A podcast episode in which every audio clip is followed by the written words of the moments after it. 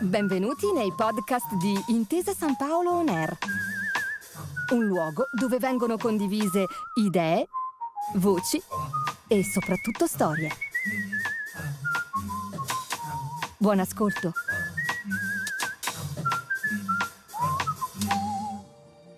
Quali sfide, quali pericoli, quali opportunità attendono l'essere umano? Come vivremo? Che forma avranno le città? Per cercare risposte non c'è che una strada, immaginare il futuro. Città chiuse e città aperte. Conversazione con Richard Sennett, a cura di Matteo Moneta. Voci di Laura Palmeri e Roberto Palermo.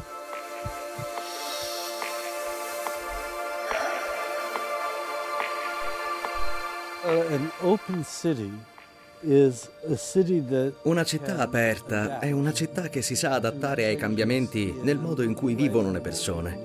Ed è anche una città che cambia in meglio il modo in cui vivono le persone.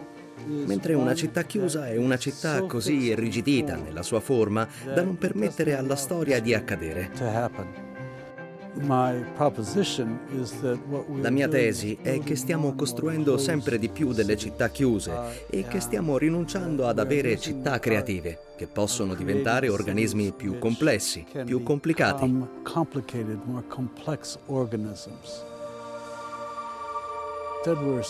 Penso che stiamo semplificando e banalizzando la città e che questo porti come conseguenza il fatto che le persone vivano un'esperienza della città molto simile a quella di una fabbrica.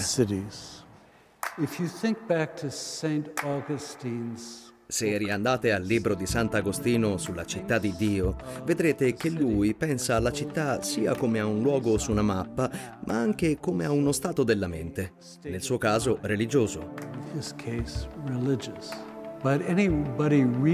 Ma chiunque legga il libro di Sant'Agostino, guardando a questa costruzione ideale, la città di Dio, non può dedurne il modo in cui i romani lavoravano in concreto come urbanisti.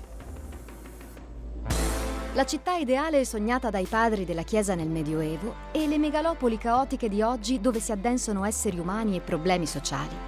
Lungo questo arco, teso tra quella che i francesi dell'Ottocento chiamavano la ville, cioè l'ambiente progettato dagli architetti, e la cité, ovvero il tessuto della vita spontanea, si muove la ricerca dello statunitense Richard Sennett, forse il maggior sociologo a livello mondiale, professore ad Harvard e alla London School of Economics. Da oltre 30 anni partecipa alle politiche ONU per lo sviluppo e ideatore del concetto di città aperta. Quella metropoli, cioè, che oltre a garantire pulizia, sicurezza ed efficienza, è anche capace di dare stimoli culturali e soprattutto di ridurre le divisioni di razza, classe e religione.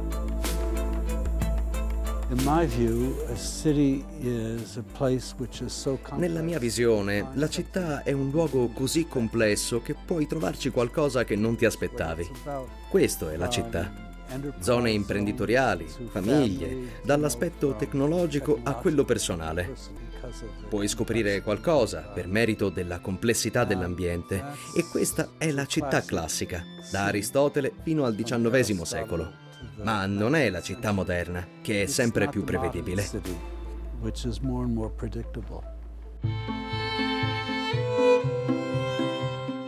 Per Sennett, la città moderna di tipo occidentale è una città chiusa e per questo prevedibile, congelata, incapace di generare progresso sociale. Una delle ragioni di questa incapacità a generare sorpresa è l'eccessiva programmazione. Ogni elemento nel nostro panorama urbano ha una funzione univoca e predeterminata. Un destino preciso già scritto da architetti, designer, ingegneri e urbanisti, senza spazi per l'incertezza e l'improvvisazione. Nonostante i grandi mezzi di cui disponiamo oggi per progettare, la scarsa fantasia con cui li adoperiamo produce noia, sclerosi, segregazione.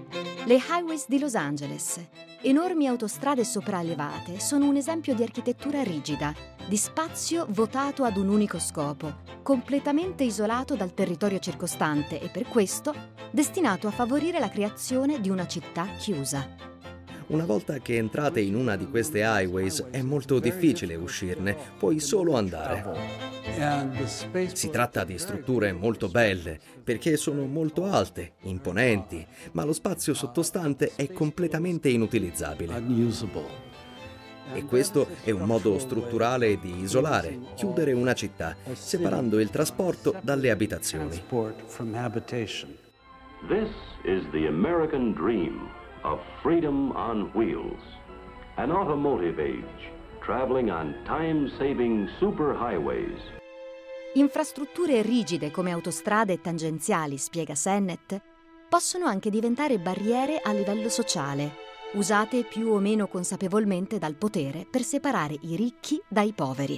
È questo il caso dell'autostrada di Caracas costruita da Hugo Chavez, che divide la città in due parti quasi del tutto isolate l'una dall'altra, connesse soltanto da un ponte a senso unico. Ogni mattina gli abitanti dell'area più povera lo attraversano per andare al lavoro nella zona ricca, dove risiede la middle class, per poi ripercorrerlo la sera per tornare a casa.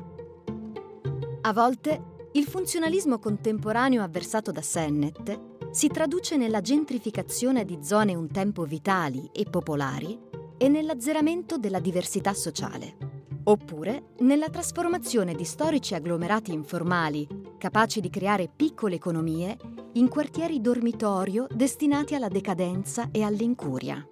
Un processo che coinvolge soprattutto le metropoli dei paesi in via di sviluppo. È ciò che è successo ad Aravi, una baraccopoli di Mumbai che è stata sgomberata e i cui abitanti sono stati trasferiti in enormi grattacieli, nuovi, puliti e dotati di elettricità. Dopo cinque anni, questo gruppo di palazzi, che aveva come scopo il miglioramento delle condizioni di vita delle persone, si presenta come un ambiente semplificato che la gente abbandona durante il giorno per andare a lavorare a Mumbai e rispetto al quale non sente alcun tipo di appartenenza. Quello che mi colpisce particolarmente è ciò che le nuove città in via di sviluppo hanno importato dall'Occidente. Noi stiamo esportando verso queste nuove città il peggio delle nostre idee sulla progettazione, cioè che tutto deve essere fatto per adeguarsi perfettamente a uno scopo. La città deve essere semplice, definita e perciò non può crescere. Richard Sennett, nei suoi scritti, rintraccia il vizio d'origine che ha portato all'affermarsi della città chiusa nel modernismo razionalista degli anni 20 e 30. I grandi masterplan, la divisione in zone destinate a singoli usi, il proliferare di regole burocratiche hanno indotto le persone a vivere in crescente isolamento, in città verticali senza identità. Andava in questa direzione il Plan Voisin, progettato da Le Corbusier nel 1925 un progetto che prevedeva la distruzione di un'intera area di Parigi e la costruzione su di essa di eleganti torri a 18 piani. La gente sarebbe vissuta in verticale, il piano del terreno sarebbe stato riservato esclusivamente al traffico. Le ricette che Sennett propone per favorire la nascita di città aperte sono molte, adattabili sia al nord che al sud del mondo.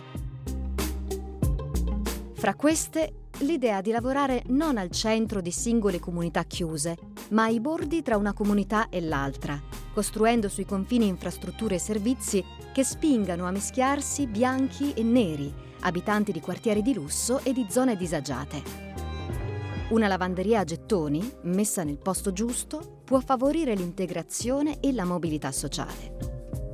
Un fenomeno poi a cui guarda con favore è l'occupazione di edifici abbandonati da parte di comunità precarie sfidando il senso comune che predilige sempre e comunque la legalità, fa notare che queste occupazioni non comportano mai consumo di suolo verde o nuovo cemento, risultando quindi altamente sostenibili. Un esempio vivente di tutte queste dinamiche, a Sennett particolarmente caro, è Nehru Place a Delhi, in India, un tempo sede di uffici governativi e ora fiorente mercato illegale di tecnologia ed elettronica. Come lo spazio si è riempito, tutte queste attività sono diventate informali piuttosto che strettamente controllate. Secondo, questo è uno spazio in cui i musulmani e gli indù coabitano pacificamente, fisicamente. Come sapete, Delhi è stata afflitta da molta violenza etnica e questo è uno dei luoghi meno violenti della città. Quindi è un luogo dove le persone sono fisicamente a loro agio con la diversità. Ed è anche uno spazio misto a livello economico, con poverissimi e con altri che, qualunque cosa vendano, costituiscono la vera classe imprenditoriale dell'India. E noi supportiamo questo luogo e stiamo cercando di farlo entrare nel patrimonio dell'UNESCO, come sito da conservare, perché tutti i costruttori di Delhi ci hanno messo gli occhi sopra. Vogliono questo spazio. E potrebbe anche essere l'ultima cosa che faccio per l'UNESCO. Non sembra uno dei luoghi del patrimonio culturale mondiale, ma per me lo è. A rendere la città chiusa, però, dice Sennett, non sono solo le scelte su vasta scala, l'urbanistica e i piani regolatori. Anche nel piccolo, a livello dei singoli edifici, la fissità del rapporto forma-funzione produce paralisi e rapida obsolescenza. La vita media di un grattacielo di New York, fa notare, è di 30 anni. E poi racconta del triste destino di interi caseggiati per lavoratori, costruiti in Cina solo pochi anni fa. Tutte queste case sono uguali. Furono costruite in un'era in cui i cinesi volevano solo un figlio per famiglia, perciò hanno appartamenti molto piccoli. Ma ora i cinesi vogliono due o più figli e gli appartamenti sono quasi impossibili da modificare. Quindi è un sistema chiuso, nel senso che è fisso, è immobile, non ammette che la storia vi penetri. I caseggiati cinesi, che dovranno presto essere abbattuti, erano stati costruiti con il finanziamento dell'agenzia dell'ONU, per la quale Sennett stesso lavora. Segno di come, ammette lo studioso, il terreno di ricerca sia scivoloso e anche per i maggiori esperti del settore sia possibile cadere in errore.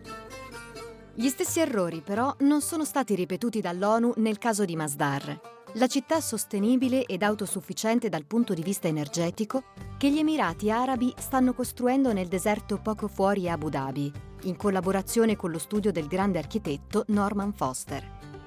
Qui, racconta Sennett, la preoccupazione era che il rapido evolversi della tecnologia rendesse presto inservibili alcune infrastrutture.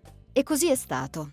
Le stazioni per ricaricare le automobili automatiche sono diventate obsolete ancora prima di entrare in funzione, perché l'architetto Norman Foster è riuscito a progettare una macchina elettrica incredibilmente leggera, un vero e proprio capolavoro tecnologico, che però è troppo piccola per le basi di ricarica progettate in precedenza. Ciò che accade qui, dice Sennett, è che un legame troppo stretto tra forma e funzione crea una rapida obsolescenza tecnologica. Molti dei progetti che faccio cercano di mescolare scuole o cliniche per la salute con uffici, negozi, di mettere molte funzioni pubbliche in luoghi ai quali non sembrano appartenere e di rendere così l'esperienza ambigua.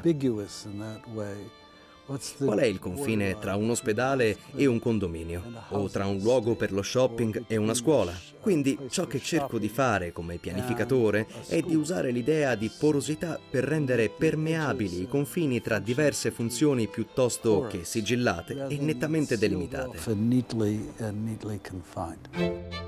Per dare a case, quartieri e infrastrutture forme aperte e flessibili, Sennett ha elaborato alcuni concetti, tra cui quello di porosità.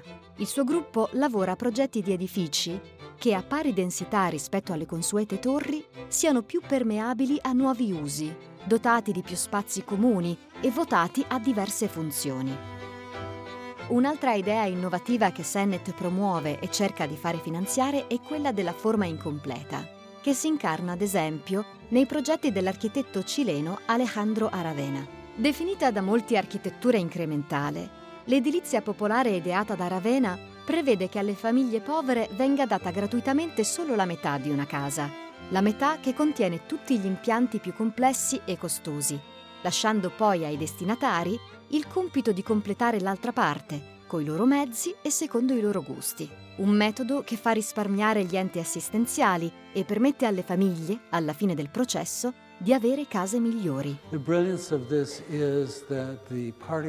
La genialità di tutto ciò è che le pareti divisorie sono del tutto prive di infrastrutture, perciò puoi fare ciò che vuoi qui. Questa è un'età di capitalismo monopolista e il capitalismo monopolista si traduce in forme chiuse.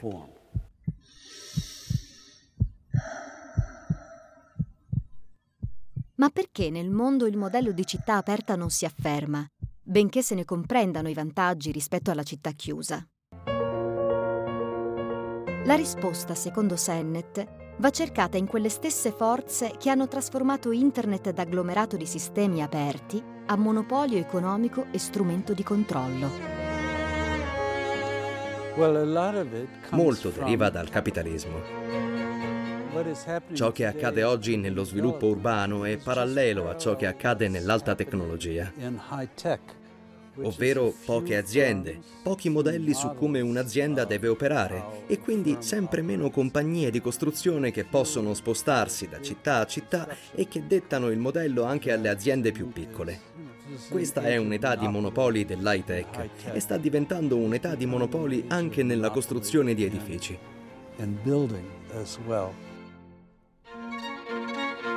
Le forme chiuse, oltre che dal capitalismo finanziario, nascono secondo Sennett anche da metodi erronei o quantomeno riduttivi usati comunemente negli esperimenti scientifici o legati alla tecnologia.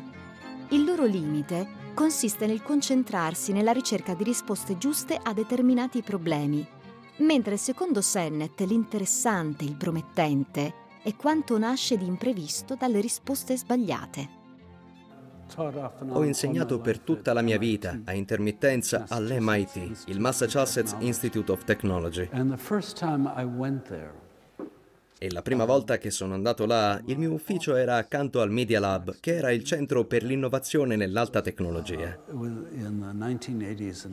Negli anni 80 e 90, il luogo più effervescente del mondo per quanto riguarda la tecnologia. Loro pensavano che ogni esperimento del Media Lab dovesse essere interessato ai problemi piuttosto che al trovare delle risposte. Doveva essere interessato alle risposte sbagliate e questo loro lo chiamavano esperimento aperto.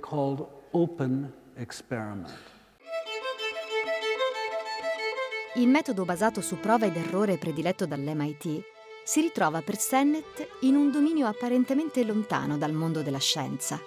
Il lavoro artigianale, un tema al quale lo studioso ha dedicato un'ampia parte della sua riflessione teorica, confluita in un libro di immenso successo, The Craftsman, l'uomo artigiano. Per me una delle cose più importanti che possiamo imparare dall'artigianato è la relazione tra ciò che facciamo fisicamente con le nostre mani e ciò che noi pensiamo, quella che noi chiamiamo la relazione testa-mano. Nel mio libro cerco di spiegarlo, in breve, per dirla semplicemente, il modo principale in cui noi sviluppiamo delle competenze tecniche è attraverso la routine. Impariamo una routine, come fare una cosa, una tecnica. La mano rappresenta il ritmo con il quale ci approcciamo fisicamente a un compito. E quando si verifica un errore, cominciamo a pensare a quello che facciamo in termini più autocritici. Ma questo non è tutto. Il risultato dell'autocritica è che noi iscriviamo a un più alto livello di autocoscienza questi modi inconsapevoli di fare le cose. È quello che io chiamo il ritmo tacito, esplicito, tacito della conoscenza. Ed è la base di tutto, ne sono certo. C'è un grande errore nel pensare che più sei conscio di ciò che fai, meglio lo fai. Nel pensare che la routine e le abitudini nel lavoro siano una brutta cosa. La mentalità artigianale è applicabile a molti diversi mestieri, non solo manuali, e una sua rinascita contribuirebbe a combattere la standardizzazione che caratterizza le città chiuse e i loro edifici, dove è il modulo prefabbricato a dettare le leggi estetiche e formali. Ma sono molte le forze che si oppongono a una rinascita della craftsmanship. La cultura di massa, che ci fa preferire consumare tanto e a buon mercato invece di comprare meno cose ma più di qualità, il continuo turnover ai vertici delle aziende che rende difficile ai dirigenti individuare e premiare chi fa un buon lavoro, il prevalere della competizione sulla cooperazione, fenomeno da cui scaturiscono performance cadenti. Un'eccezione per Sennett, sorprendentemente, è proprio l'Italia.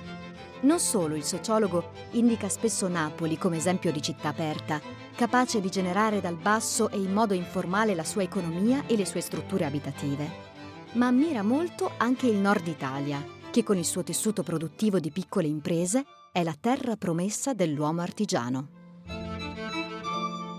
Ci sono molte cose che ammiro dell'Italia e una di queste è il modo in cui funzionano le aziende familiari del nord Italia. So che tutti gli italiani pensano che in questo momento tutto stia andando in malora, ma davvero, in termini di rapporto tra soddisfazione del lavoratore e produttività, le aziende del nord Italia che producono mobili o strumenti per l'alta tecnologia sono ai vertici dell'Europa. Sono molto produttive, la gente risulta molto motivata, soddisfatta del lavoro e così via. Lo so, tutto ciò è sorprendente da sentire per un italiano, ma avete fatto qualcosa di giusto. E si tratta di aziende che guadagnano, aziende solide. Fra le cose che maggiormente occupano Sennet e i suoi collaboratori in questo momento, ci sono le conseguenze del cambiamento climatico. Anche qui, su questo fronte, si sfidano i giganti partoriti dalla sua riflessione, sistemi aperti e sistemi chiusi. Terreno di questo scontro teoretico è il rimedio che New York dovrà adottare in futuro per far fronte all'innalzamento dei mari. Da una parte l'ingegnosa barriera di oltre 6 metri progettata dall'archistar Bjarke Ingels, al cui interno trovano posto palestre e altri servizi per la comunità dall'altro il sistema flessibile studiato dall'MIT, che lascia che l'acqua penetri nella città in modo controllato, neutralizzandone le forze.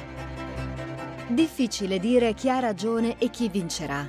Si tratta di idee che vanno ben al di là della nostra percezione quotidiana e che fanno di Richard Sennett un vero visionario, capace di immaginare il futuro.